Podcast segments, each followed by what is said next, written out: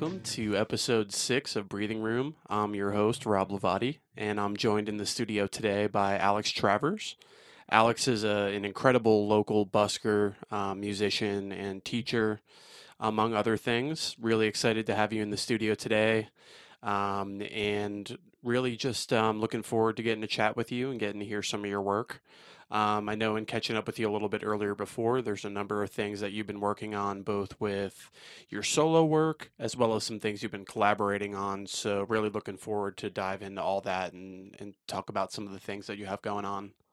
So, just a quick run through of what this show is about. I'm not sure if you've had a chance to see any of the other episodes, but really what we're looking to capture and what I'm looking to capture on this show is have it be a space where I can bring local artists and creatives um, and local human beings, even just on the show, Mhm. and have them share the things that they work on, the things that they create, and also share the experiences that go along with the process, right? Mm. Um, so I, I brought this up on every episode so far, and I'll do it again.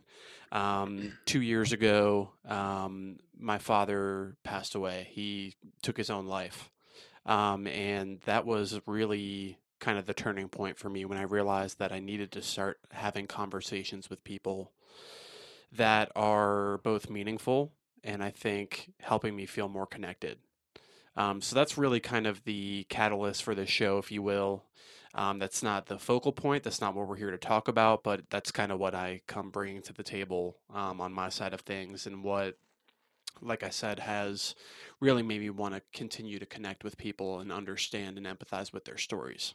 Mhm. So, one thing we've been doing at the top of every show, it's a little silly putting some intentional dead space, but let's just take 10 seconds or so to get settled in. You can close your eyes if you want.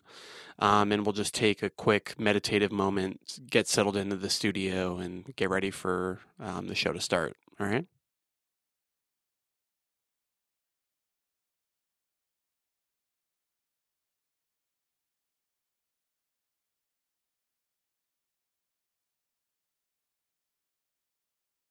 All right, cool.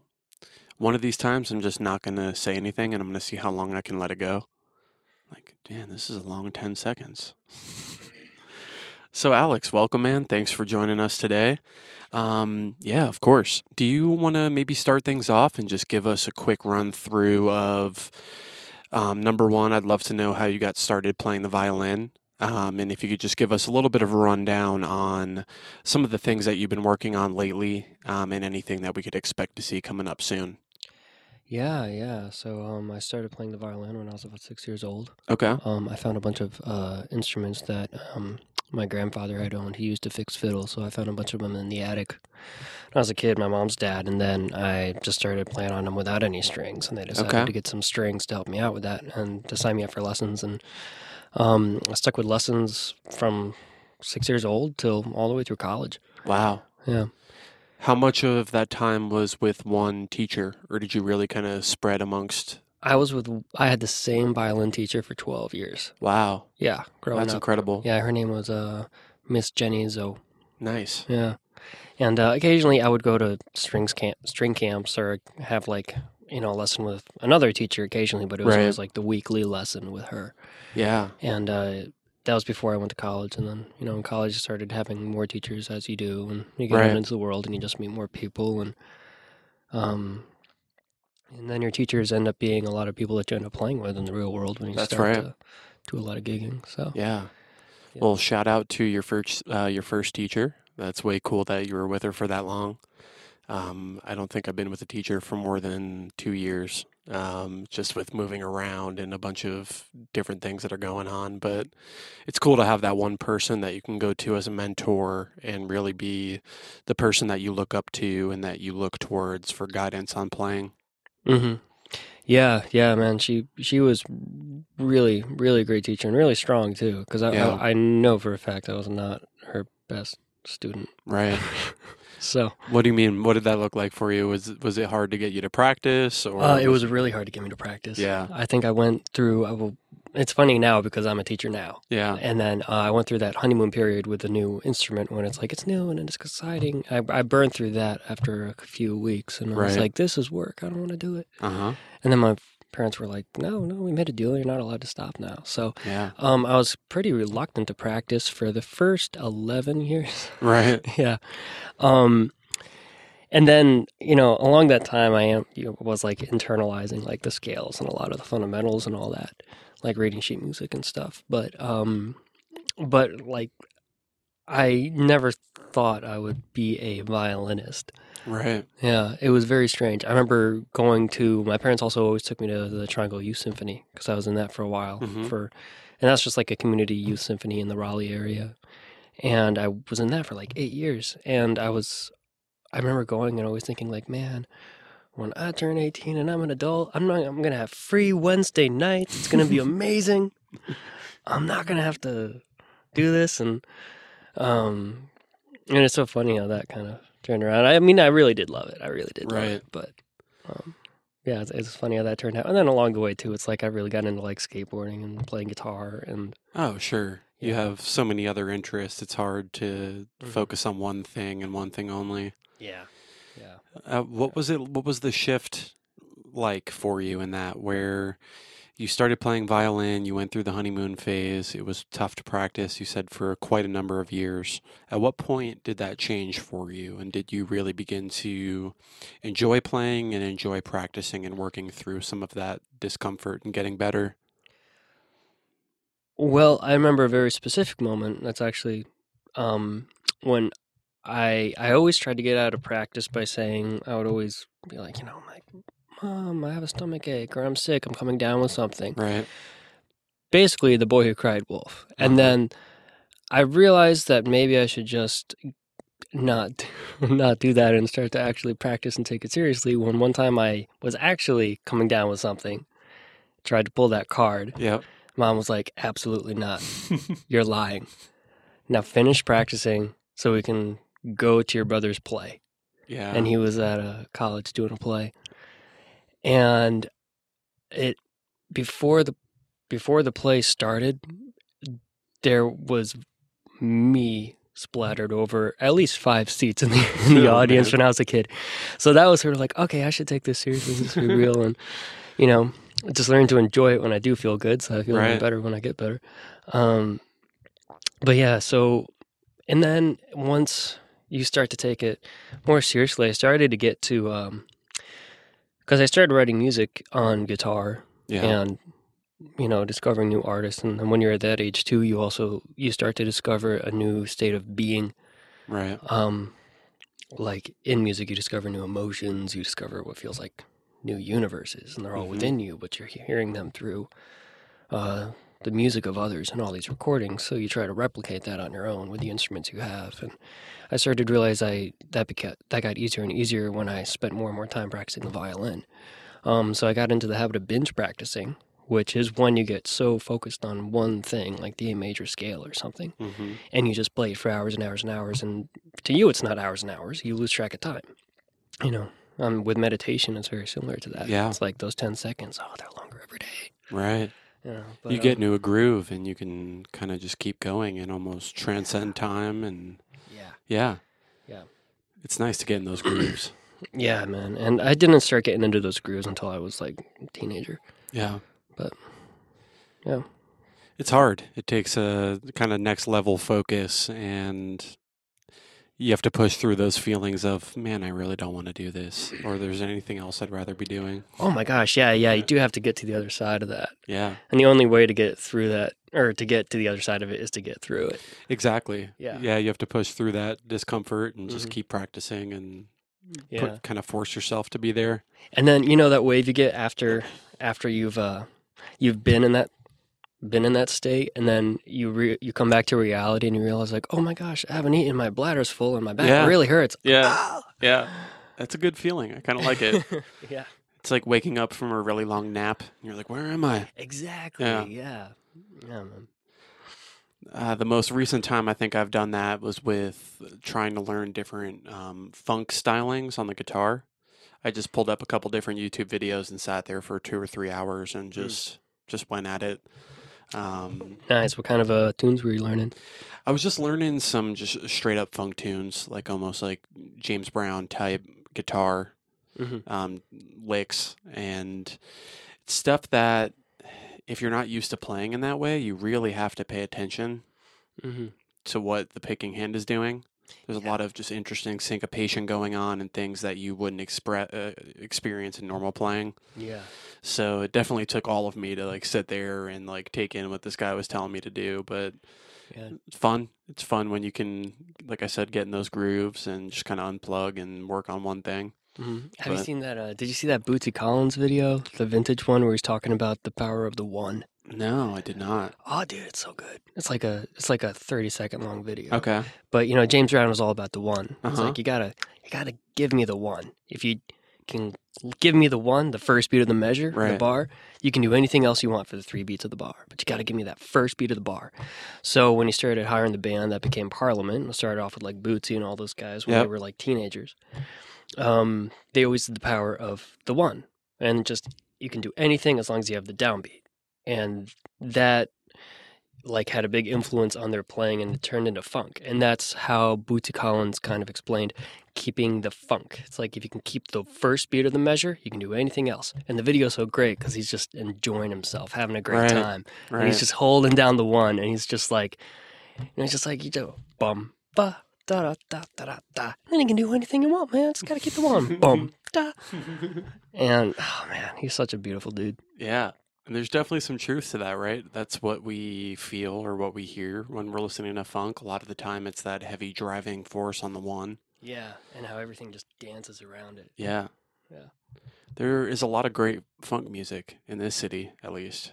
Yeah, Um, there is. Have you been to the Funk Jam? I have, yeah. I've gone quite a number of times. It's hard to get out that late on like a Tuesday night, but Yeah, but dude, so many people do it. I know. It's so wild. I man. It's like, man, do we all have to go to work tomorrow or what's everyone doing? yeah.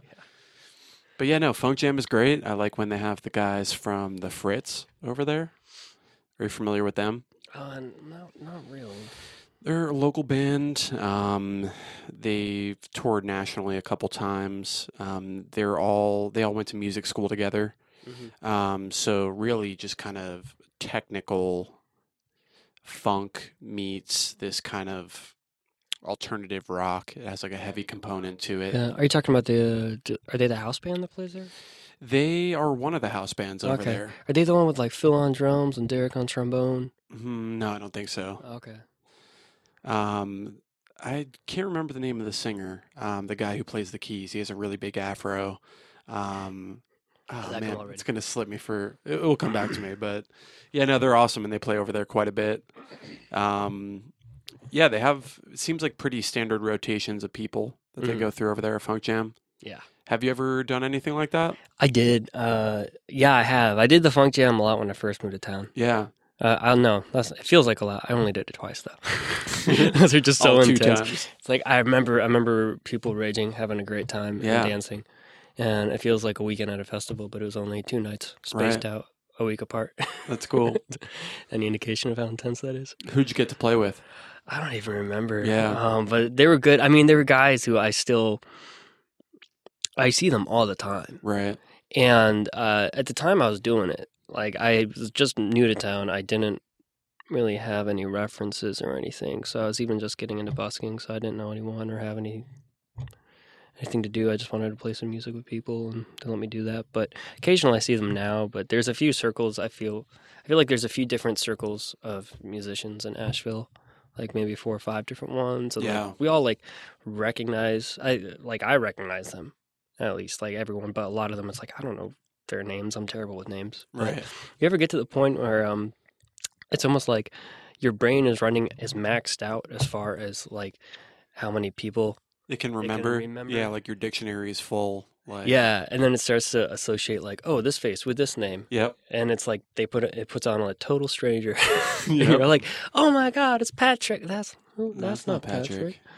No, no, that wouldn't make sense. I'm I'm in Florida right now. That wouldn't like. Yeah. I have no shame anymore about forgetting names. Like I will just come right out and say it if I'm h- talking to somebody I forgot their name and I'm like I'm really sorry I forgot your name. Could you please remind me? Because what you find is I think it's just more common than we would think, and Yeah. half the time that you're thinking that, that other person is standing there thinking like, "Oh man, I forget their name." So rather than just like make it this big awkward thing for like half an hour where I'm waiting for them to say their name, I just just ask them. Yeah, that's really honest too. Yeah, Yeah, that's so honest. and it's not it's not like I forgot your name because I don't like you. I just Yeah, are lots of names, lots of names, Lots of names. yeah. Whoever wrote the book on names, man, that was a long book. They should have shortened that book. No, We could have had like ten names. it wouldn't make everything so much easier. Yeah. Yeah. I, I like coming up with nicknames for people that I don't tell them. Mhm. Like it's like a personal nickname that helps me relate their name to them. Um, Like, uh, could you give me an example? yeah, like, uh, like Matt with the. I, I can't come up with an example. This is embarrassing. I like to try to remember something about either the way the person looked that day or something they said. So, like, if I was talking to Matt and Matt was wearing a matte gray shirt, I, I got nothing, man. I don't know. Pretty much it's just trying to get like multi factor authentication going here where it's like I can Mhm. remember their face and remember something about them and try to relate those together. Otherwise, I'm going to forget. Yeah, yeah. Well, it's all association in the brain. Yeah. You know. That's why a powerful tool for me too has been repeating somebody's name after I meet them, Yes. like immediately back saying like, "Oh, Alex, nice to meet you." Alex, Alex and say it like 48 more times Mm-hmm. and then it's in there. Yeah, yeah. Just don't let anybody catch you saying someone else's name to yourself in a, in a dark closet. yeah, just like, uh, Alex, Alex. yeah, I feel bad, Matt, because I'm. I feel like you uh, before we started, you said don't clear the throat, and ever since we started, I'm just I want to clear my throat so bad. Oh, so me too. the next time um, we see each other on the street, it might just be, "Hey, Matt, I'm sorry about clearing my throat, man, but I remember your name because of that." it's okay. just uh, a little clear my throat here. yeah, just get it out. All right. So, something that I really like about your playing and that I'm excited to see in operation today is that you often use a looping pedal. So, maybe for those who aren't as familiar, could you talk a little bit about number one, just what a loop pedal does, Yeah. um, and how you like to use it in your performance and what it's done for you, and uh, me just thinking about it, just some of maybe the technical challenges that come along with playing with a loop pedal, and if there's been anything you've had to kind of work through or get used to. Yeah, yeah. Um, well, for those who don't know, a loop pedal is um, it's a guitar pedal that will record the signal you put into it, so you can play a riff or a lick or anything really, and it'll record it when you click it. And then as soon as you click it again, it'll immediately start playing it back. Yep. So it uh, creates this um, the sonic background of whatever you played beforehand, and you can layer on top of that as it's playing back. So it's um, it's a great tool for learning um, like the essentials of like how to s- build multiple parts on Right. top of each other, and you're listening to nothing but a recording of yourself, but it'll keep rec- playing it back like eternally until the battery dies or until you know the until you don't pay your electric bill and you run out of electricity. It'll just keep playing it back, Right. and you can layer on it as many times as you want to Uh-huh. until it maxes the pedal out, which I've done before. It's a lot of fun. Uh, but, what is um, that, like 20 different loops or something like that? Yeah, it just keeps track of the data. So if it's like a long track, it's just going to take up more data on the space. So if you do like a five minute long track, by the time you've added all the parts, that's like half an hour has gone by. Right. And if you can find a pedal with that much memory, like by that point, I'm like, dude, just buy a console, Right. console at that Yeah. point. So it, it's it's kind of tricky, but it it's an instrument in of itself because it's it's it's not in addition to like the violin or to the guitar, whatever instrument you're playing through it. In of itself, it is its own instrument. Um. So you can, and it's not going to really count, give you a rhythm or a beat. You have to establish that. So you have to be really personally accountable to yourself for your own playing. I think that's the hardest part, right? Is keeping time and just making sure that everything lines up nicely, that you hit the start and end of all your loops. Yeah, yeah, it is, especially in the beginning. In Yeah. the beginning, because yeah, it's like um, you have to kind of train, train your mind to have really good rhythm. Um, but that's a great part. But that's good musicality anyway. Right. Using it is you know being able to do that. I believe. Um, and on the other side of that, a lot of creativity comes from messing up a loop, from playing the wrong notes and hearing them back, because it forces Mm. you to go in a different direction. Right. Forces you to think, oh, I was going to go down that path, but I totally just messed it up. Wait, I can go down it again I and make another mistake. new door. Yeah. And, um, you know, it can sound terrifying, but it's a great way to come up with new ideas. Yeah. And some of the most beautiful stuff I've has come out of uh, a lot of mistakes on a loop station that turns out to be like really beautiful, like melody parts or Right. harmony parts. That's cool. Yeah. How did you get started playing the loop, um, playing with the loop pedal in your setup? Was that really a function of busking and trying to make your sound bigger while you're busking, or what was the primary necessity? Um, well, it wasn't. It wasn't um, directly dependent on busking. I, I got my first loop station when I was in high school. Okay. I thought it was a really cool guitar pedal. I can't remember where I saw it. I think maybe I saw Buckethead use it or something. Nice. Um, Buckethead or Shawn Lane or some a guitar shredder Right. like that, and I was like, "Oh, I want to get that." Um, so I got it. I used it a little bit to write some string parts, but I, I didn't really take it very seriously. I really got back into it after college and after a few years in the world. And um, when I got into busking, I did it because, um, well, when I first moved here, I hadn't been playing the violin for a few years, so I lost. I had lost a lot of the skills that um, I'd gotten in school. Um, so I needed a practice tool to kind of expedite, to speed up my progress, so I could get back on track Right. with where I wanted to be and the progress I wanted to be making on the violin. And Loop Station is a great practice tool for that, Definitely. well, like what we were just talking about. And then I tried doing it on, and then the first time I tried doing it busking, it was like the light bulb, boo, went off because first off, I was like, I don't have to memorize all this Bach anymore. I can take a break. This is so nice. And then um, I was like, and I can just play a few chords, and then it's like having a second rhythm section. It's great. right. Um, I mean, there's only so long you can do that, but um, it just became a really useful tool because I found I could um, learn a lot about my own playing and the way, and I could hear how I sound when I'm playing in front of people on the street or Right. in the public, which you get to practice performance Mhm. which is not an easy thing to do unless you're booking shows and doing shows constantly. Right. Um, and it was just great to you to always have an outlet to learn more and more and more because you learn study like classical theory like SATB or like how Bach writes like a few different voices like a three voice fugue or something or how he voices chords you know and then you can apply that directly to a loop station and use it as a tool to you know push your push your sound rather than just strumming the chords on the violin and making everything linear you can kind of think outside the box and build up counterpoint Right. Counterpoint And, and and almost create your own orchestra in a sense. Yeah, and then once you get that going, um, and then you also learn how it affects amps and fidelity and why there really is no sound as good as a live acoustic orchestra. Orchestra. Um, there's only so far so much you can do with it. Right. Um, and like I said, it is a second instrument in of itself, so Uh huh. you get really, really, eh, you go down that rabbit hole, and then, um, and then on top of that, because it just plays it back, you have to improvise.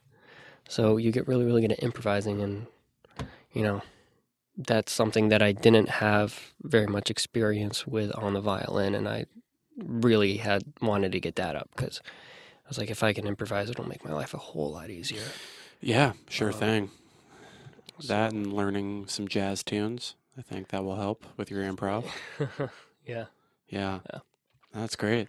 So I think it's a as good a time as any to jump in. Maybe if you want to show us something on the violin um, in your loop station, play a tune for us. yeah, absolutely. Yeah, that'd be cool. How much time has gone by already? It has been 25 minutes of pleasure. Oh my gosh! I know. minutes. Yeah, it flies by. So, um, yeah, if you just want to share something, we could spend a little bit of time talking about it. Is there a piece that comes to mind, something that you'd like to share? Um. Yeah. Well, actually, I'll do a loop for you. Okay. Um, but I also have a EP oh, cool. CD I like to show you because now also being as a songwriter, a lot of my musical ideas begin as loops, and Yeah. then it's always fun to see how they evolve. But um, but yeah, I still like I'm still heavy improv. Im, I'm still heavy on the improv when it comes to to playing on on the loop station. Cool. So um, And your EP, that's on Spotify, right? it it's is called. Leave This World Alive. Leave this world alive. Very cool. Yeah, yeah, and that was all rec- and that was recorded locally, all with local musicians. Nice. local studio. When did you release that? Uh, I released that in October. Okay. So still pretty fresh. Still pretty fresh. Um, it was recorded over a year ago. Okay. Um, and the songs were written well over a year ago. Okay. um, so it was one of those things where it's like that you get that tunnel vision on a project, Yeah. and then you get through the tunnel, and it's like all the work is done, and you're just like, I'm just gonna spend some time in the sun now. It was really dark in that tunnel, Right. and then one day it turns into a week, into a month, and then Yeah. before you know it, it's like I'm you're a different person than you were a year ago Right. when he did the project. And like, you know, I'm still proud of it and all that. But um but it's funny listening to those tunes and I was like, Oh, I was in a different place. Huh. yeah. It's funny. But do you ever have projects like that in your life? Like, Oh, for sure. I, I think it's like that with a lot of my projects. I'm pretty notorious for not finishing my projects. Um, I have a lot of songs that I just started and never got around to wrapping up. And then by the time I come back to revisit it and want to finish it, I don't feel the same way about it. Either I decide that, nah, I'm not going to work on this one, or I find something else that I like to work on more. Um, so I definitely have that ADHD, I think, when it comes to my songwrite- songwriting.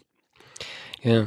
Do you ever um find it strengthens a song or um improves a song when you go back to it after you've taken time away from it and you feel differently about it and then you go back to the material and you're like, hmm, I think I can tweak it just a little bit. Yeah, definitely. And I think something that's also helped a lot has been sharing those songs with people Mm. because often when a song isn't ready, we keep it pretty close to the chest and don't want to share it with people. But at the times that I have done that, um, I've gotten some really good feedback. And uh, people have told me, like, oh, I really like this part. And it's a part that I wasn't even crazy about, you know? Mhm. So just getting an outsider's perspective when you've been just sitting there mulling over a piece, I think is a really good good thing to do Yeah, yeah. and play it before you feel ready to play it. Yeah, dude, that's the best thing to do. I think when when um writing music, it's like just being and playing in front of an audience just impro- always improves. Always improves creativity. Right. Yeah. Um and yeah, I, I know exactly what you mean when it's like you play something and someone's like you think they're going to be psyched about one part of it. And then you're like, I really like that. And you're like, "Oh, that?" I was thinking about getting rid of that. Yeah. Yeah. Yeah. yeah. Where do you usually play your uh, do you share your stuff just at like house parties or do you go to open mics for that? Um, I've I did open mics when I first moved down here. Mhm. I haven't done those lately. Um, for me, really, my primary means of jamming with people has been just playing with people at the house lately. Mhm. So we have a little studio set up in the basement, and we'll just kind of sit down there. Good friend of mine is a local singer uh, songwriter, and I've been playing bass for him. So we'll just kind of hang out and work on tracks at the house. Oh, word. Um, would like to get to a point where I'm out performing again, but just haven't been there lately. Hmm Yeah. Is a is it a he or a she? He, his name is Nate Robinson. He was on um, episode one of Oh. A Breathing Room. So check him out. The pilot episode. The pilot, yeah. He was the co pilot. But, uh, yeah. All right. Well, cool. Yeah. Let me get. Yeah, why don't you go ahead and get set up? And, um, yeah, for sure. And while Alex is getting set up there, um, just for anybody listening at home that wants to check him out, you can check out Alex on Instagram at Alex Travers, T R A V E R S, music. Um, and your website, Alex, is just alextraversmusic.com as well. Uh, yes, yes. AlexTraversMusic.com. Um, keep it pretty updated. Awesome. Yeah, yeah. Cool. Do you do it all yourself? I do. Nice. Yeah. That's good. So, um, yeah, it's weird having your own website. It's very strange. It is. updating it yourself. It's It takes a lot of work to keep it up to date. it does. Yeah. What platform do you use? It's a I use Squarespace. Yeah, Squarespace. That's Yeah. popular one to use for sure. Yeah, I and, and it's taken me like every year I have to go through and relearn how to use it again Right, because I'm I'm terrible with technology. right. Um, except for loop stations. Hopefully, we'll find out. Hopefully, yeah. oh gosh. No pressure. Oh god. Cool. Can you hear that okay, Matt?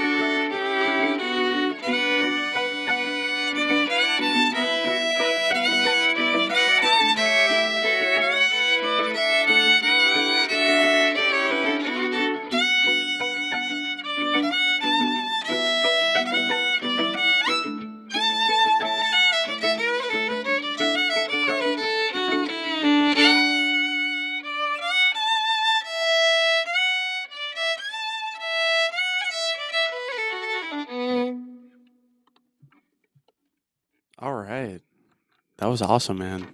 Thank you. Thanks so much for sharing. Yeah, yeah, that's that's fun. I did it for one of those loop of the days Yeah. on Instagram. Yeah. and it's great because like each one's I try to like make it up as the video goes along. Okay. And uh, that one just stuck with me. So I've been toying around with that melody in my head for a few days now. Yeah, it's amazing how much depth you were able to create there, both melodically and rhythmically, using the loop station there. Yeah, yeah. It's like each layer you added was just a really nice new component of either rhythm or melody that I liked a lot. oh, thanks, man. Yeah. Yeah, I mean that's also one of the benefits of playing the violin. You can do a lot with it. Right. Very versatile.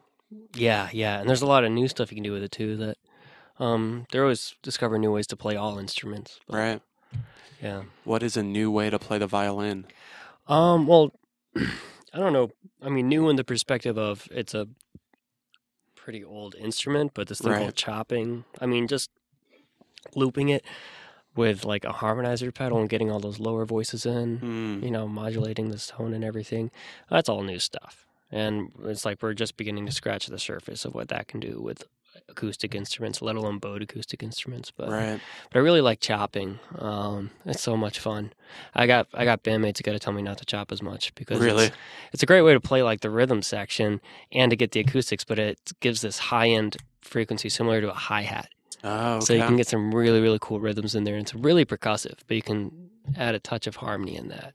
And um, let me show you what that is. actually. yeah, please do. That'd be really cool.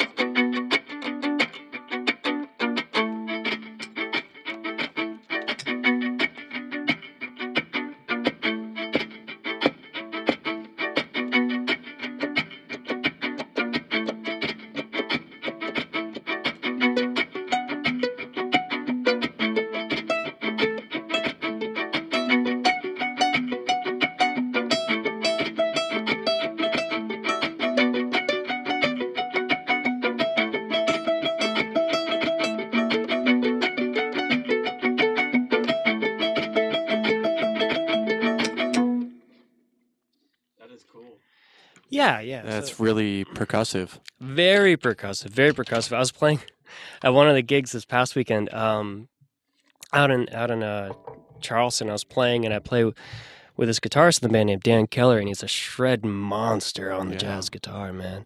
And uh, he really gets into his solos. And my problem is, I get excited, and then I just want to chop. I was like, I just want to chop. And when you already got a drummer in the band, Right. and someone else is doing a solo, it's really easy to step on their solo. And there's this one moment at one of the shows where I look over and I'm like, man, Dan's getting into it. And his head's just doing this. And I'm like, he is feeling it. And then I realize he's making eye contact with me. He's telling me to stop chopping because he's soloing right now. And then as soon as I stopped, he was, goes back to it. I was like, you thought he was "Ah." really vibing out, but I know, I know, I know. But he, I mean, yeah, but it's funny because chopping is it's such a peculiar, quirky little sound, you Right. know, but um, once you get into the chop hole, it's just like, oh, what are some situations that it would be really effective in a band setting? it can be really effective when you add, want to add just a little bit of a punch to like just some basic chords, Right. um, without making the sound too dense. You know, because it adds a lot more space. There's, it's not going to be as um, taking up as much sound in the room as just a bowed instrument, but it's just going to be a bit more abrupt Yeah. and kind of like you know bright. hmm You know, um, but it's great for if you uh, like if you have just guitar, violin. I feel like that's really the best thing for it when you Right. want to add a little bit extra oomph to the accompaniment. Yeah. Um, but it ha- it's it's tricky to when you when you love just doing something because it's so much fun. It's hard. It's hard to put the brakes on and use your try to be tasteful with it because it's just like I want to add it to everything. You know.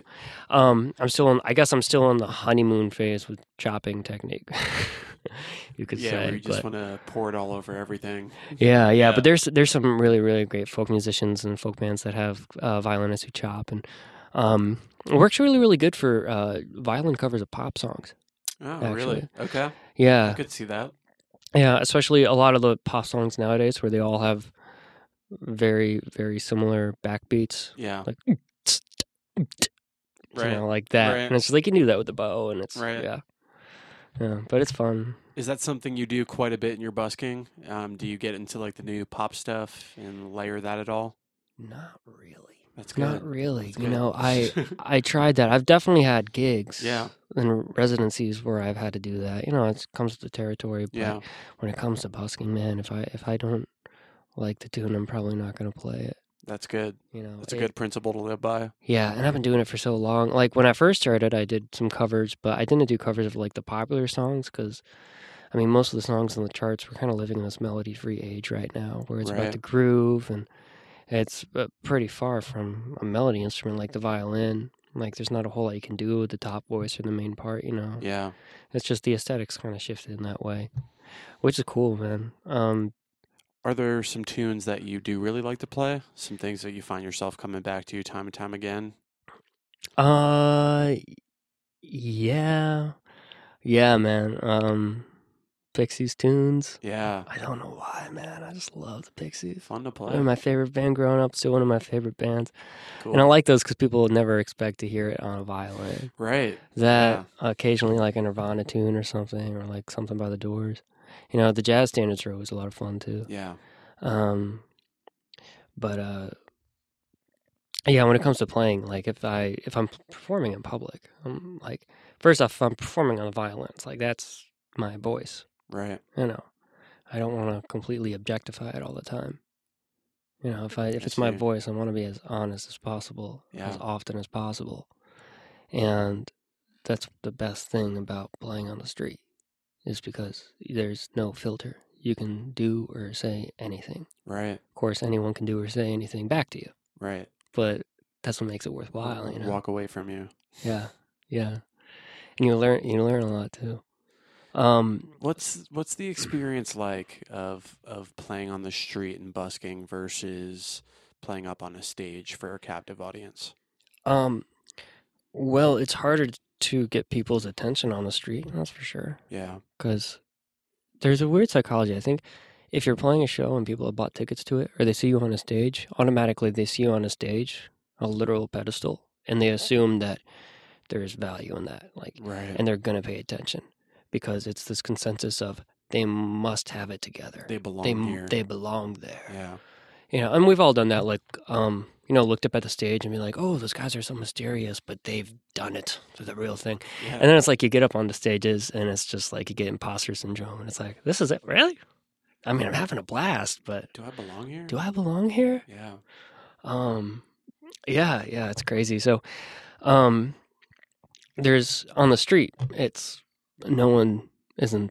No one's gonna do that Right. you know but that that's what makes it more special too um but it's funny though and you know abby's great about this too. It's like and other buskers who get who get crowds man. It's like if you get a crowd it's not about getting that first person to listen to you. It's the second person who listens to you with the first person. Right. and then it starts to you start to see how that affects more people and people accumulate. It's very strange. Abby can get quite a crowd going. Oh I've seen her with two or three hundred people out in front of her, blocking off the street. like yeah she sure knows how, knows how to do that. Yeah, yeah, man. She's she's great about that too. And the spoons are great because if you hear them in, hear them in public, man, you can hear them from like a block away. I know. yeah, so you very hear audible. spoons, and it's just like it, it just calls people. Um, yeah, but then it's like on a stage too. It's it's um like you. It can be more nerve wracking, but I guess that also depends on the stage. Um, I mean, there's some stages I love playing on, and then some stages I'd rather be busking. Right. You know, but different stages and different different place events call for different different colors of sound and and all that. Um, and it depends on the gig, too, Right. You know, if it's a if it's a ticketed gig, it's like yeah, it's more pressure on the stage for sure, but people are going to listen more attentively. Um, or even house shows, you know, which is which is really cool. But if it's like a free gig, like a restaurant gig or something, you know, there's still room for that art and that honesty there. Yeah. Um, but it's like, you know, you're just there to provide the the ambiance, and yeah, it's really cool. Do you have any uh really of uh do you have any of your favorite venues around town? Like, do you have any favorites? Yeah, for sure. Yeah. What are? Um, I like I like going to the Mothlight. I think they have a lot of good stuff over there in West Asheville. Mhm. Um, especially weeknights, they even have really good shows. Yeah. Um, I got those free Mondays. they have the free Mondays. That's right. yeah. Um, so you can definitely catch me at the Mothlight. One of my favorite venues, um, in terms of the building itself, is um, the uh, what what is the name of it? Um, over in West Asheville, Ambrose West. Mm-hmm. Yeah. It's an old church that they renovated. They did a beautiful job. Beautiful, and the sound is great in there. Um, they don't put on too many shows over there, Mm-hmm. and it's generally a bit of an old, older crowd, but it's still a really nice venue, and I like going over there. I I personally tend to avoid the orange peel. That's n- nothing against them or their establishment. Um, I've just found that I like some of the more intimate venues in town, Mhm. where maybe you're not going to see the same person who's performing over at the Orange Peel, but um, the Grey Eagle is another example um, of a venue that I like to go to. I just like that smaller room where you can fit three, four hundred people in there and have a full house. Yeah. Yeah. Yeah. Um, and when it's like you, and there's nothing like seeing an artist you respect and admire, and you're like, I could reach out and touch them. Right. it's like they're an arm's length away. You Yeah. know, it's amazing. It was cool. I saw. Um, are you familiar with Charley Crockett? He is a singer songwriter. Um, he does really country shtick. Um, he was a train hopper and a busker for b- about 10 years before he got recognized. And I saw him over at the Grey Eagle, and it was like that same thing. I was kind of blown away. I'm like, man, this guy is so talented, and I could spit on him right now because he's so close. I'm not going to, but I could. I definitely could. Um, well, you know, at some shows that's a compliment. yeah.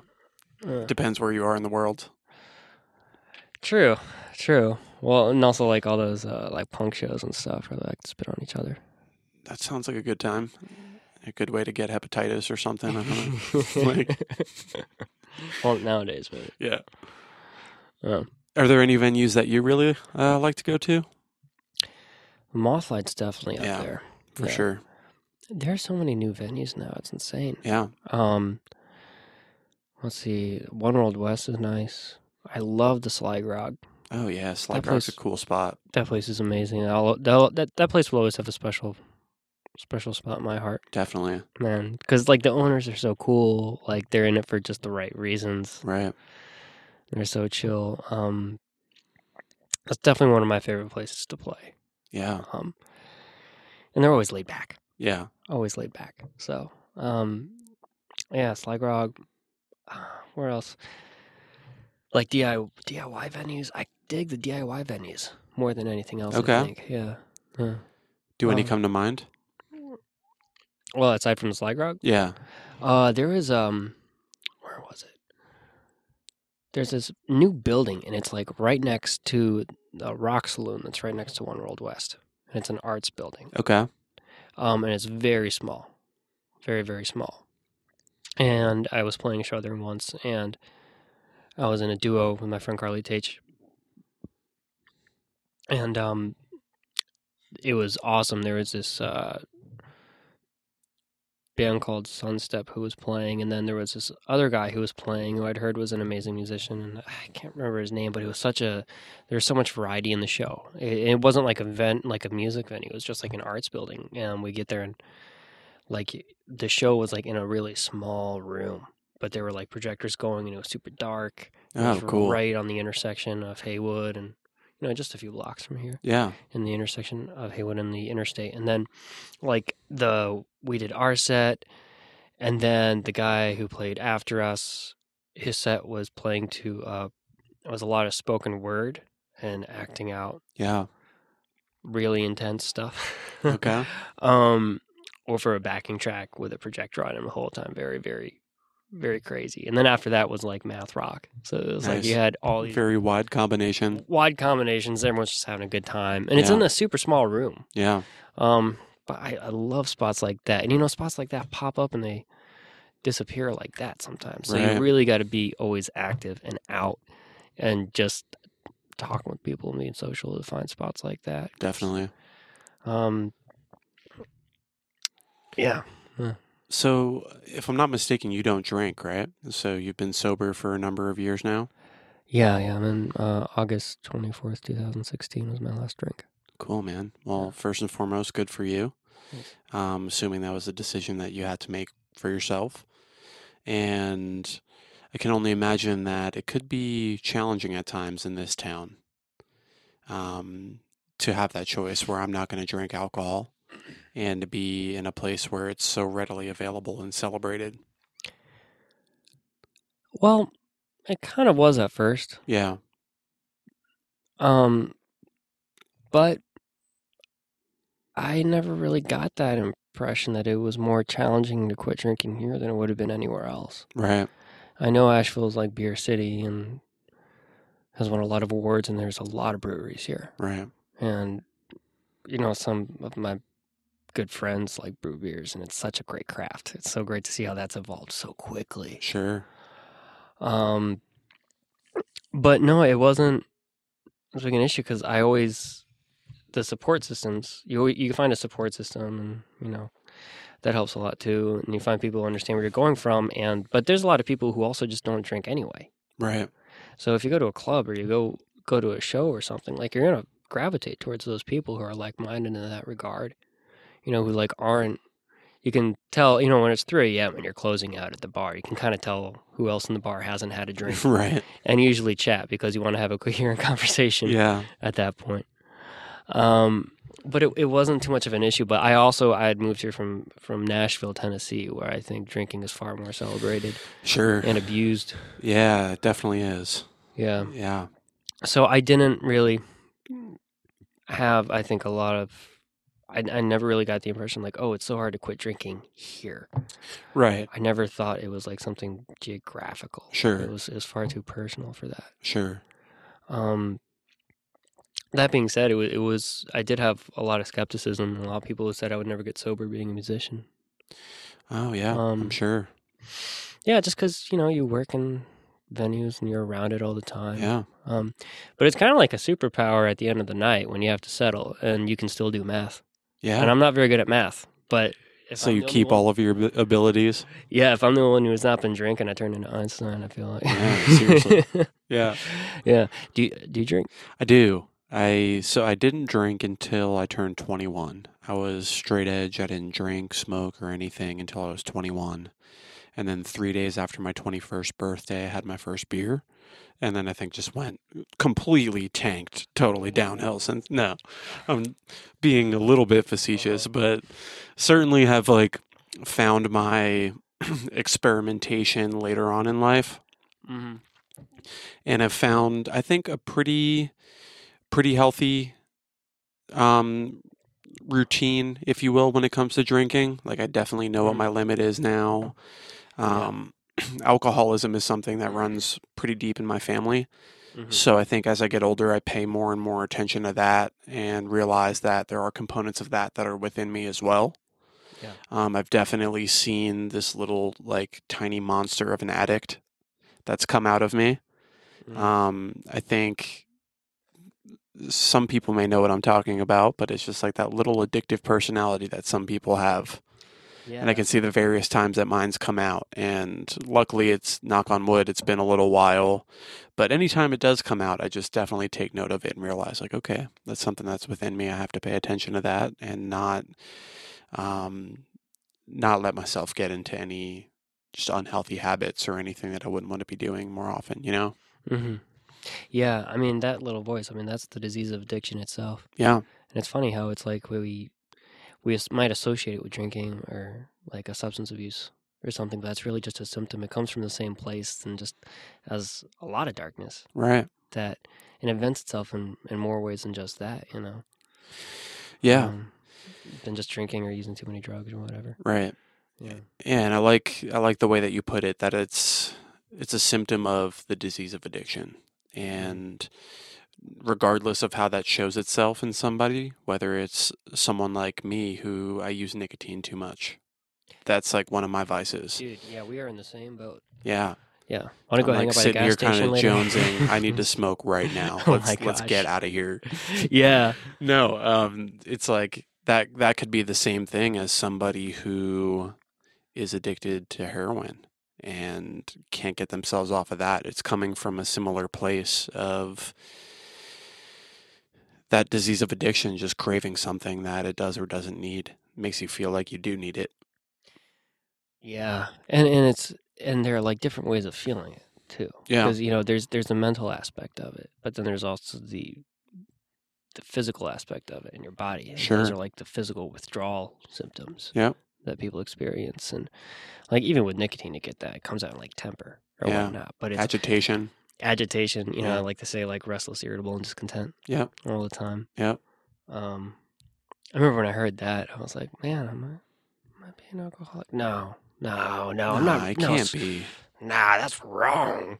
Um, and then yeah, yeah, but um, but yeah, it's funny how it pops up like that. But you can you can also channel that. I find you can channel that energy because where where that comes from, that that kind of the kind of darkness, that feeling of like, oh, I know it's bad for me. I'm going to do it again. Yeah. I know it's bad for me, but I want to do it again. It's like I know nicotine is bad for me. I know it's a poison, but I want it now. That drive to fulfill that, that is something that I feel like you can channel elsewhere, and that's one of the best ways to turn something like an addiction or a dependency into a strength. If you find a way to channel it away from the symptom that it wants, like be it cigarettes or drugs, Redirect it. and redirect it. Yeah. Yeah, say I feel like it's one of the best things you can do, and it's tricky because if you try to do that immediately without nurturing like self awareness, and just jump to like, oh, like I used to do a lot of coke and now I run ten miles a day. Right. Why did I ever need to do drugs? right. Um, if you try to just jump to that, it turns into just purely substitution. Sure. And now you're addicted to running 10 or 20 miles a day Yeah, and you feel weird if you don't do it. yeah, Yeah. yeah. Um. Anyway, I feel like I'm starting to make less and less sense. No, no, that makes total sense. And I, I think the thing about that uh, addictive energy is it's almost manic in nature, right? It wants to be successful, it wants to get what it wants. So if Mhm. you can apply that towards something else, like that's been almost the manifestation of this podcast for me. Um, kind of coming from some of the same energy of I want something and I want it now, trying to apply that to something that's going to be better for me in the long run than drinking or trying some new drug or whatever it is, you know? Yeah. So, And that's a great way to use that energy too, man, is on a podcast. Because Yeah. that's like nurturing real connections with real people. yeah, Face to face too. it's been super cool. It's been like, on one hand, it's been nice to be able to capture this moment and put it out there for other people to see. but I've just been having really great conversations with people on this show. Been really um, some people who I've known for quite a while, and some people like yourself who I'm just really getting to know and getting to meet. So it's been a cool way to connect with people, and it feels like a productive use of that energy, for sure. So, um, Nice. Uh, have people been pretty understanding in your life, whether old friends or family, when it comes to your not drinking? Oh, yeah. Yeah, Yeah. I mean, the ones who didn't, I mean, yeah, because if they, of course, they'd be pretty open minded about it and supportive of. I mean, they're if they don't want you, to, if they won't- if you if they're, oh yeah, yeah. If I mean, if they're not supportive of your desire to improve your quality of life, they're not your friends. right. Um, Which it sucks to learn that lesson sometimes. it does, man. Yeah. It hurts. Um, but yeah, I mean, it definitely helped too that I, I mean, that's why I moved to Asheville. So, like, my brother lives here, so I had a family member in town. Yeah. he helped me a lot, and um, and to just be in a new town where I didn't really know anyone, and it was that helped because a lot of the people who knew the other Alex lived in another state, and Right. I just never saw them. Most most of them I never saw again. Yeah. Um, but the ones who, but I found out like who my true friends were because the ones who I spoke to and said, "Hey, I'm never coming back. I need to go do this and change change a lot." The real friends were really supportive about it. yeah. You know, um, so that was really eye opening because you start to realize who are your friends. Yeah. You know, it's like who is actually gonna, you know, show genuine interest interest in just in my well being. Right. And, and the things that are going to be the best for you, even if they're not the most fun for the friendship Yeah. or whatever, you know? Yeah. Yeah. I mean that. I mean, talk about making some some like rock solid friendships, or really discovering like how good some of the people in your life can be. It's amazing. Yeah. Yeah, friends and family. What has been your primary way of connecting with people in that way? Is it through music? Do you have a group uh, that you're connected with, or um, like what what's your primary way of meeting people and connecting with friends around here? Um, well, I mean, there are always groups, Yeah, group meetings you can go to.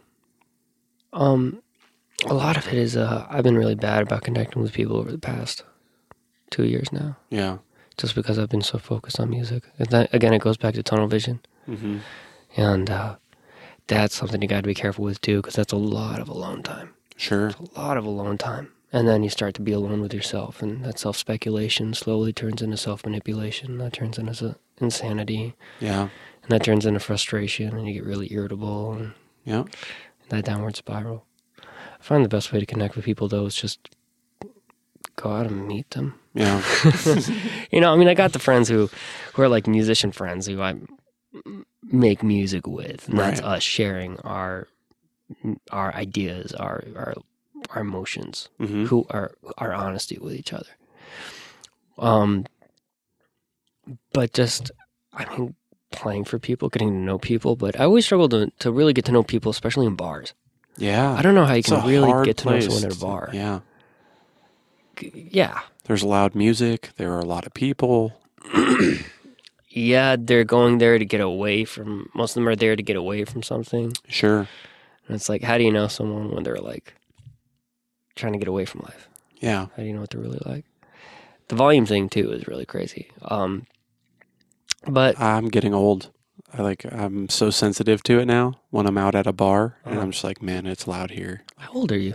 I'm 28. You're 28. Yeah, Oh, you're not that old. I You're not feel old. No, no, you're you're not old. I'm You're just not old. crotchety. You're not crotchety either. Let me have this. Let me have this. um, yeah, yeah, no, but it's uh, I mean, busking is always a good way to connect people. It's it's because you are again sharing your honesty with people. Performing is always great. Um, but yeah, I it's funny. I, I'm just not. I'm I'm very much a homebody, and I think I'm in denial about Oh, that. me too. I'm in so much. You know, ever been in denial about something that's such Oh, a huge yeah. part of your personality? Yep. Yeah, absolutely. Because it, you don't want to be a homebody. It's just if you are, you are. And Yeah. you you may have to work harder than some people to put yourself out there and to go enjoy doing things. But I don't think it's a bad thing to be a homebody. I think it's just something to recognize about yourself and put in the extra effort to try to do the opposite action there and get yourself out of the house. Yeah, yeah. Did you? When were you in denial about being a homebody, Um, or did you ever feel that? Yeah, no, I think quite recently, actually. Um, I've kind of gone through this paradigm shift in my own life where I noticed as I've gotten older, I've become in, I've become more of an introvert, and I hated that. I really didn't like that about myself, um, because I associated being an extrovert with as a strong quality, if you will. You know, Yeah. we're extroverted. You people like you. You're funny. You're easy to talk to. You're introverted. You're the opposite of those things. And in the last year, I think I've had to kind of work through that and realize that it's not introverted bad, extroverted good. It's there. It's so much more complex than that, and you can be introverted and still really enjoy and make beautiful connections with people. But that's just not maybe your primary way that you show and receive energy. Um, so I think I've had to kind of accept that and realize that I need to take care of that part of myself. The part that wants to just sit inside and not do anything for a night. That's okay. Give myself that space and not feel like I have to be constantly doing something. Yeah. Yeah. Do you have a routine that you go to? I think so. Yeah. Like I have a pretty standard routine, like week to week. Um, certain nights where I'll go out and do certain things, or that I'm over here working on this. Um, so definitely try to work to have a routine that does get me out of the house. Um, how about for you? Um.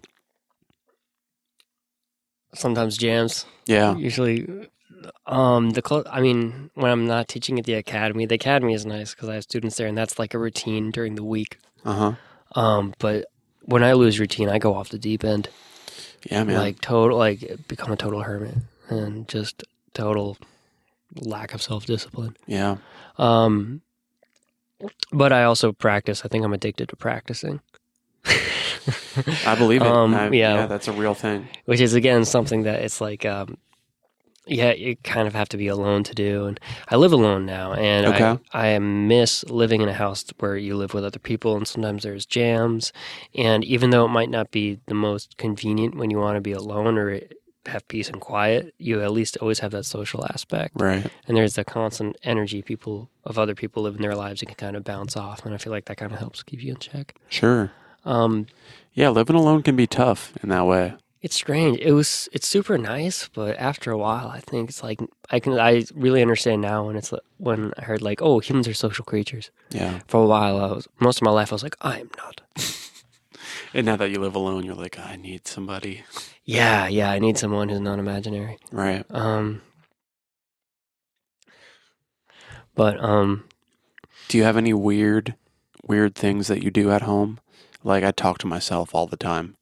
Like if I'm home alone and I'm working or taking a shower or you name it, I'm probably talking to myself. yeah, yeah. That Yeah. That. Have you ever been talking to yourself and you realize after what sounds like a conversation with yourself that you don't live alone right now and your roommate's in the other room and they've heard everything you've just said to yourself? I cannot say I've had that had no, I've not had that happen. But I have had full conversations with myself in like different voices, like voice one, voice two. Okay. Like so I hope nobody could hear that. like, are these voices that you work on, or No, it'd be like maybe just my best voice to characterize who I think it is in the situation. Like if it's someone who's annoying, I'll give them an annoying voice. What do you I don't know. Oh. That's funny. Yeah, the voices thing is nice. Have you ever? Um, I, I do that, and I'll try to sound like voice because I'll also like just go down the uh, YouTube rabbit hole. Oh, yeah. just watching YouTube video after YouTube video, and I get really into interviews with like directors and Okay. musicians, and I'll start doing a voice that I think I have, and then I do it for someone, and they're like, "Why the hell are you talking like that? Who's that supposed to be?" I'm like, "It's David Lynch, man. Wh- wh- What the heck?" And It's like, damn, It's how like- much, how many videos did you watch? I know, I know. It's just like, dude, you gotta, you gotta get outside and talk to people in person. yeah. Yeah. And then there's also the aspect of the more time you spend alone, you start to lose some conversational skills. You do. I work from home. I started working from home about three years ago. And I've noticed that my social anxiety has gone through the roof, man. Like, I really have a hard time in social settings now. Mhm. Sometimes I find myself really not knowing what to say. Um, if I have to work extra hard and brush up on my social skills. Yeah. How do you how do you work extra hard in brushing up on your social skills? Do you force yourself to like go to to, to like go to house parties, or do you force yourself to like go to I- festivals? Oh man, that sounds like a nightmare to me. Going to a house party? That's maybe my actual nightmare. No, no. I think I think I just try to be intentional about when I am interacting with people Mhm. that focusing on that feeling that I feel weird doing it. You- Um, just just trying to acknowledge that I feel really weird about this and then getting through that feeling. And nothing bad happens and I don't make myself look stupid or whatever the kind of worst case scenario is that you get in your head in those moments. It's just about realizing that you can get through it and it's not that bad, not that scary. Yeah. Has there ever been a time where maybe you haven't gone through it? Um I'm sure. Yeah, there are d- like various work situations I can think of Mhm. where I would go into a client meeting and like really just totally blow it. Mhm. and like that's a that's tough to swallow i think when you really drop the ball in that way whether it's at work or in a performance like when you just knowingly screw up like Yeah, but there's a lot to learn from that. sure There's real strength in in failure like that. You Yeah. know, that's one thing I um I think people who are just naturally very social and like I've never had to deal with social awkwardness or social anxiety, which I mean I just can't understand not being able to relate to that. Right. That's such a huge part of. It's been such a pretty big part of my life. right Um, but just like if you've never has struggled with that, with the nervousness of meeting someone new or talking to a total stranger, I don't understand. Like how how is it? What where's the great? There's like a beauty in that. There's it's really really beautiful to talk to someone and then fail and then you learn from that mistake and you adapt and you change and then you go and you talk to another person and you have that experience of like oh I'm definitely not going to say this. Does that make any sense? it does it kind of goes back to what we were talking about earlier when you're playing a piece for somebody for the first time you don't know how it's going to go it could Yeah. fall flat on its face and it's like that in a conversation with somebody Yeah. and it's yeah. kind of um, I don't know, it gives you a little bit of adrenaline. It does. It does. And I, I mean, this is like I don't like to work with people who have never failed, Right. and I don't. I like if I ever met someone and they're like, "I've never failed at anything," and been like, "I want to hang out with you." Yeah. Like I've I've never like no man. It's like you have to fail at something. You should fail, and the people who fail the most are usually the strongest people. Right. the strongest people and the most and on the other side of that some of the most successful people in the world have failed more than mm, the least successful people a lot of times i mean it's such a wide spectrum of stuff but um but yeah man there's beauty in failure I agree. No, it's a really good good perspective. And there's something that just feels that much better about when you can get it done the next time. yeah yeah i feel like it's always good to um i used to be a lot better about this but um setting aside something to do every day that i knew i would probably fail at Hmm. I like that. getting into that routine Yeah. Um, and then I discovered it didn't really help if you were alone all the time, and um, easily depressed. Right. but it's great if you want to get better at something. It's like give yourself a limit that you know you're going to fail at, Yeah. and then try to achieve that goal. And then if you do it the next day, man, you're going to build some calluses in the mind, you know, Right. pretty quickly. Yeah. Yeah, it's painful, it's uncomfortable, but you can't really argue with the result. Definitely.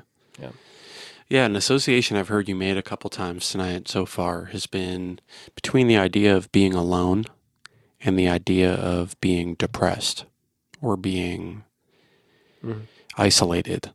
Um, it's just something really interesting that I've been thinking about between the times that I've felt the worst in my life were some of the most isolated and alone Mhm.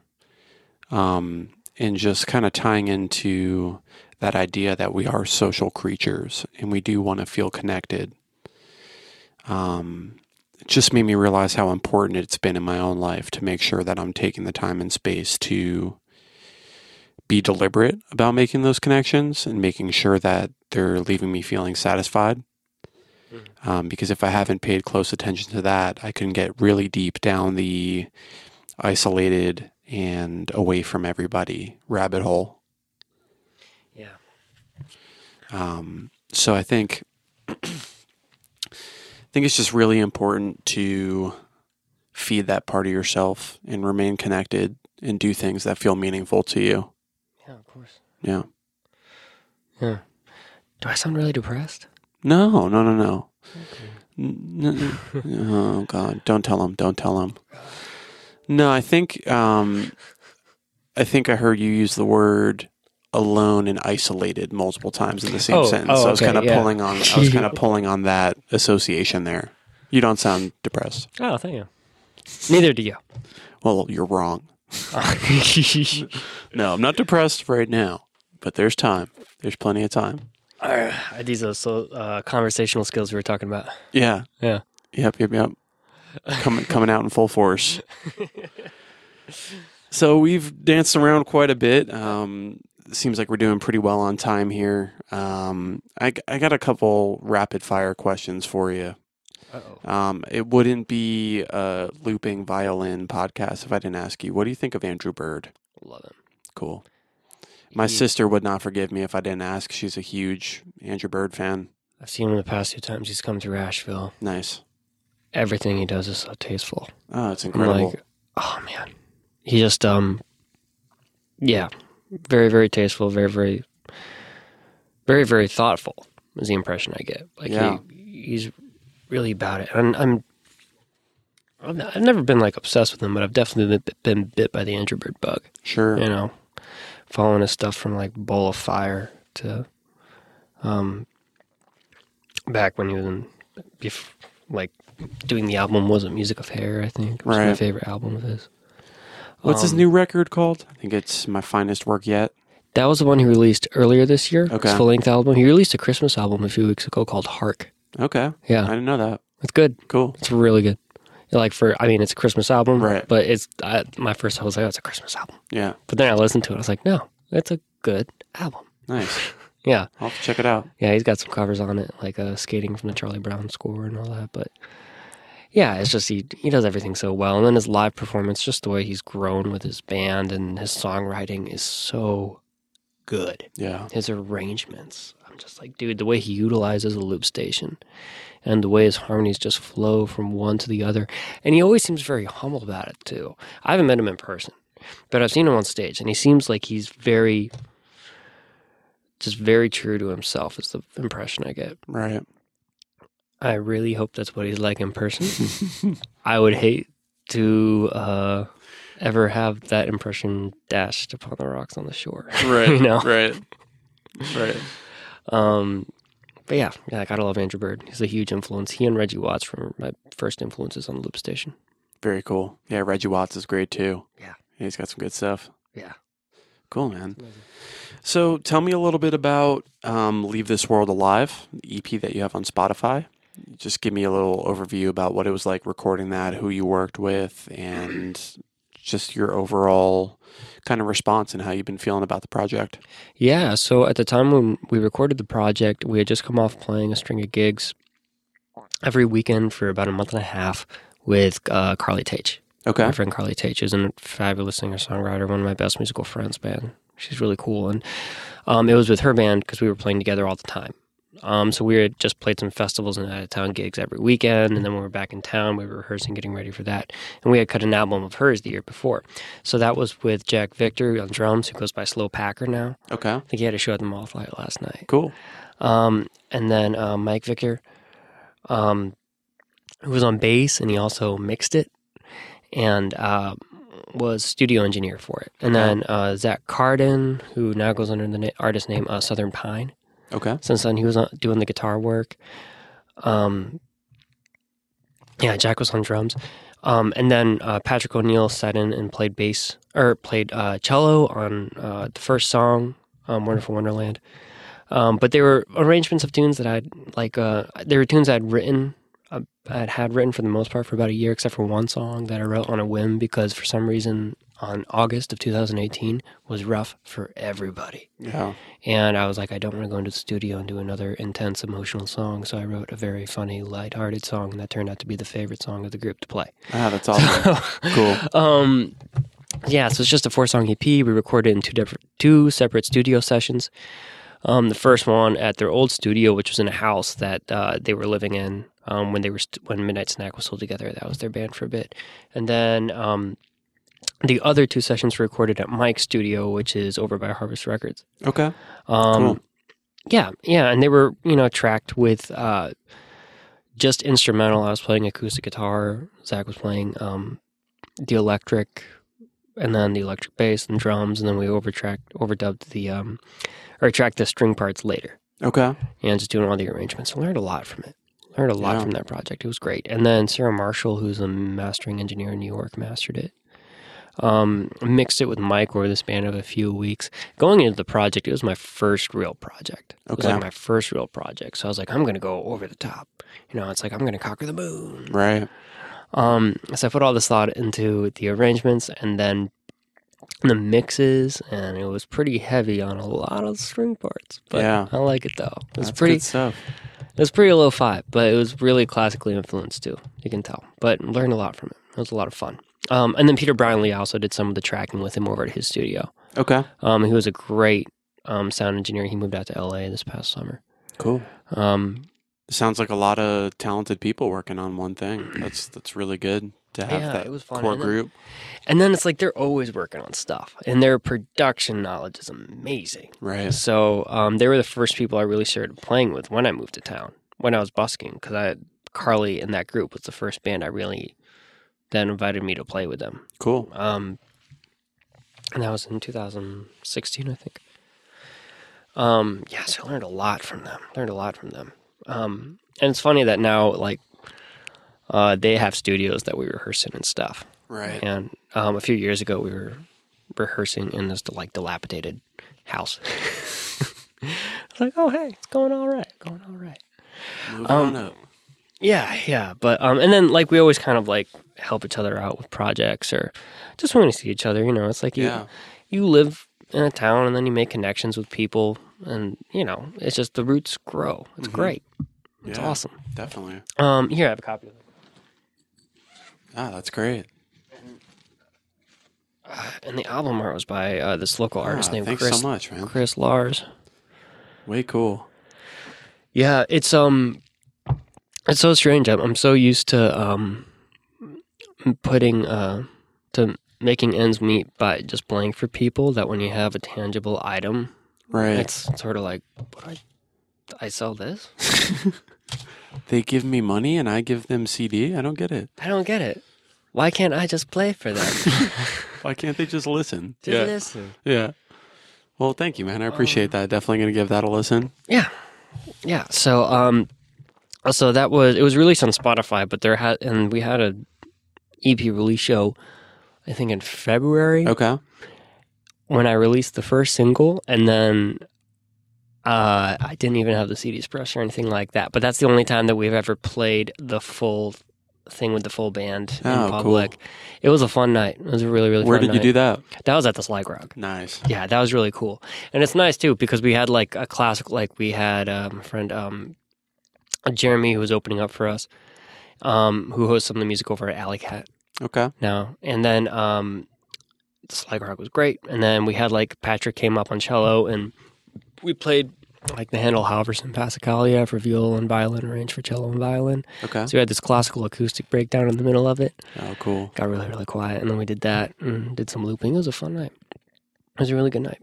Um, but yeah, I finally got around to ordering the CDs and releasing this full thing. like, Yeah. In on in October, Okay. and I just was like, I'm terrible at releases. I like I like to create music. I don't like to like um apply it to this very strict format Right. in a very strict way because there's a good way to do that, you Right. know. But I'm it's not the thing I'm very good at. Yeah. good at. Um that being said, it was a fun project, and then I ended up releasing a solo album before I released that Okay. that I just went to the studio with and recorded some live violin looping with that. And that's purely instrumental. And that one was recorded for my niece because I had a new niece come into the world. And Ah, very exciting. yeah, it's baby music. Oh, yeah. Yeah, like really simple loops. Yeah. Very, very quirky sounding stuff. Harmonically, very, very simple, but just some ideas I've been working on for a while. And that's on Spotify too. That one's Oh, called cool. that one's called uh, Chrysalis. Okay. Just an instrumental album, all looping violin. Again, very DIY. yeah. You know, I like the vibe of like something not being polished. It's like it's it's the same vibe when you listen to like uh, like live jazz recordings. Sure. It's like they're just in the studio. Yeah, and they're messing this. up and they just keep going. It's great. It's Yeah. real. And then you're like, it's never going to be that way again. Yeah. Like, yeah. So I ended up doing that, and I didn't get that one pressed to CDs or anything, but um, yeah. And then I have a bunch of recordings. I just haven't released any of them Yeah. or mixed them, and I'm almost like a hoarder when it comes to recordings. I'm sure a lot of I think- people are. Like, yeah, I was going to say, I think a lot of people can be. Yeah, yeah. Um, especially this day and age when it's so easy to record yourself. You know? Right. Um, but yeah, doing that, and then I have a bunch of jazz tunes I got to record at some point because every Saturday I have a jazz band that plays over at Chestnut, Oh, cool. and we write our own tunes for that. Nice. And that's a completely different style. That's a lot of fun. Yeah. Yeah. Um, Is that challenging for you being such a different style? Yeah, sometimes, Yeah. but it, it helps. I mean, because after a while, it's all just music. Mm-hmm. It's all just music. The the things that people associate with like, oh, it's jazz or it's rock is usually, is oftentimes just the people who are playing it. Right. Um, it's no, you can never encapsulate like the spirit or the meaning of a song with the way it's categorized. You know, the way that we categorize everything is always secondary to what it actually is. Right. So it's it's music, and m- people might hear a tune and be like, "Oh, that's a jazz tune," you know, because it has a swing and it's a lot of two five ones and has the characteristics of it. But if it's a good tune, it'll just be a good tune. Right. A good song is a good song. It doesn't Right. matter who's playing it. It Right. can stand its. It has its own clout. You know, it's like there are some songs that like an artist writes or a band writes, and no matter who covers it, it's impossible to ruin it. Yeah. It's yeah, it's just good. Because it's a good music. song. Yeah. Yeah. Yeah. I mean, that's a very and that's very a simplified way of thinking about it, but um, but oftentimes the tunes I write for that, or that we write, or that we might write for that collectively, are written with the entire in mind of like, okay, so Ryan and Dan are going to be playing these instruments, and it's for this specific event. I should write it this way. Mhm. And um, what's funny too is a lot of classical music was written like that. Yeah. Yeah, a lot of the symphonies were premiered in beer halls, and people were just writing all these great works of like art, like sonatas and partitas and stuff for for the weekend gig at the bar Yeah. because they were like, "Oh, I gotta fill," like Schubert's being like, "Oh, I gotta fill four hours. Okay, I gotta write a quintet. Let's do it now." And then like not even thinking, or like Corelli, like you know, writing a violin concerto, and then like not even thinking, "Oh yeah." 300 years later people are going to be studying it like the bible Right.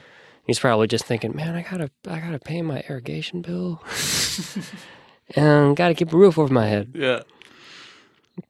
So it, it's it's funny like that. But I mean, that's a fun tune because it's just it's nice to write music, and you have to write it by. I write all my music by hand Okay. when I really like it. I mean, yeah, writing it by hand. I got to get better at using software. But of course, writing it on the loop first, and just hearing it. And if the idea sticks and you can't visually see it, then you write it down, and it's like, okay, there's some there's some truth to this that needs to come out. I got to pursue this a little bit more. And it's always a nice outlet to have other people who are real people playing the parts that you've written, Right. because then you really get to see how it bounces off of other people and the potential for connections through that. Yeah.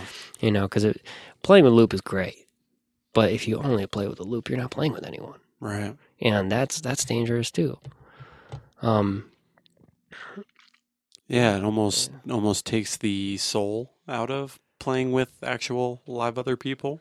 But yeah, literally, literally, yeah, literally. You know, hopefully, hopefully, with all the with all the AI that's coming out now, I hope that it, it never gets so bad where it's like have your own band. you know, they'll play everything for you. download your band. Download your band. Would you like a snarky bass player? Would you like a reserve bass player? Or would you like Alexa as your bass player? I'm taking snarky. Snarky. Okay. I don't know what a snarky bass player would say. I don't know either. I don't think I've ever met a snarky bass player.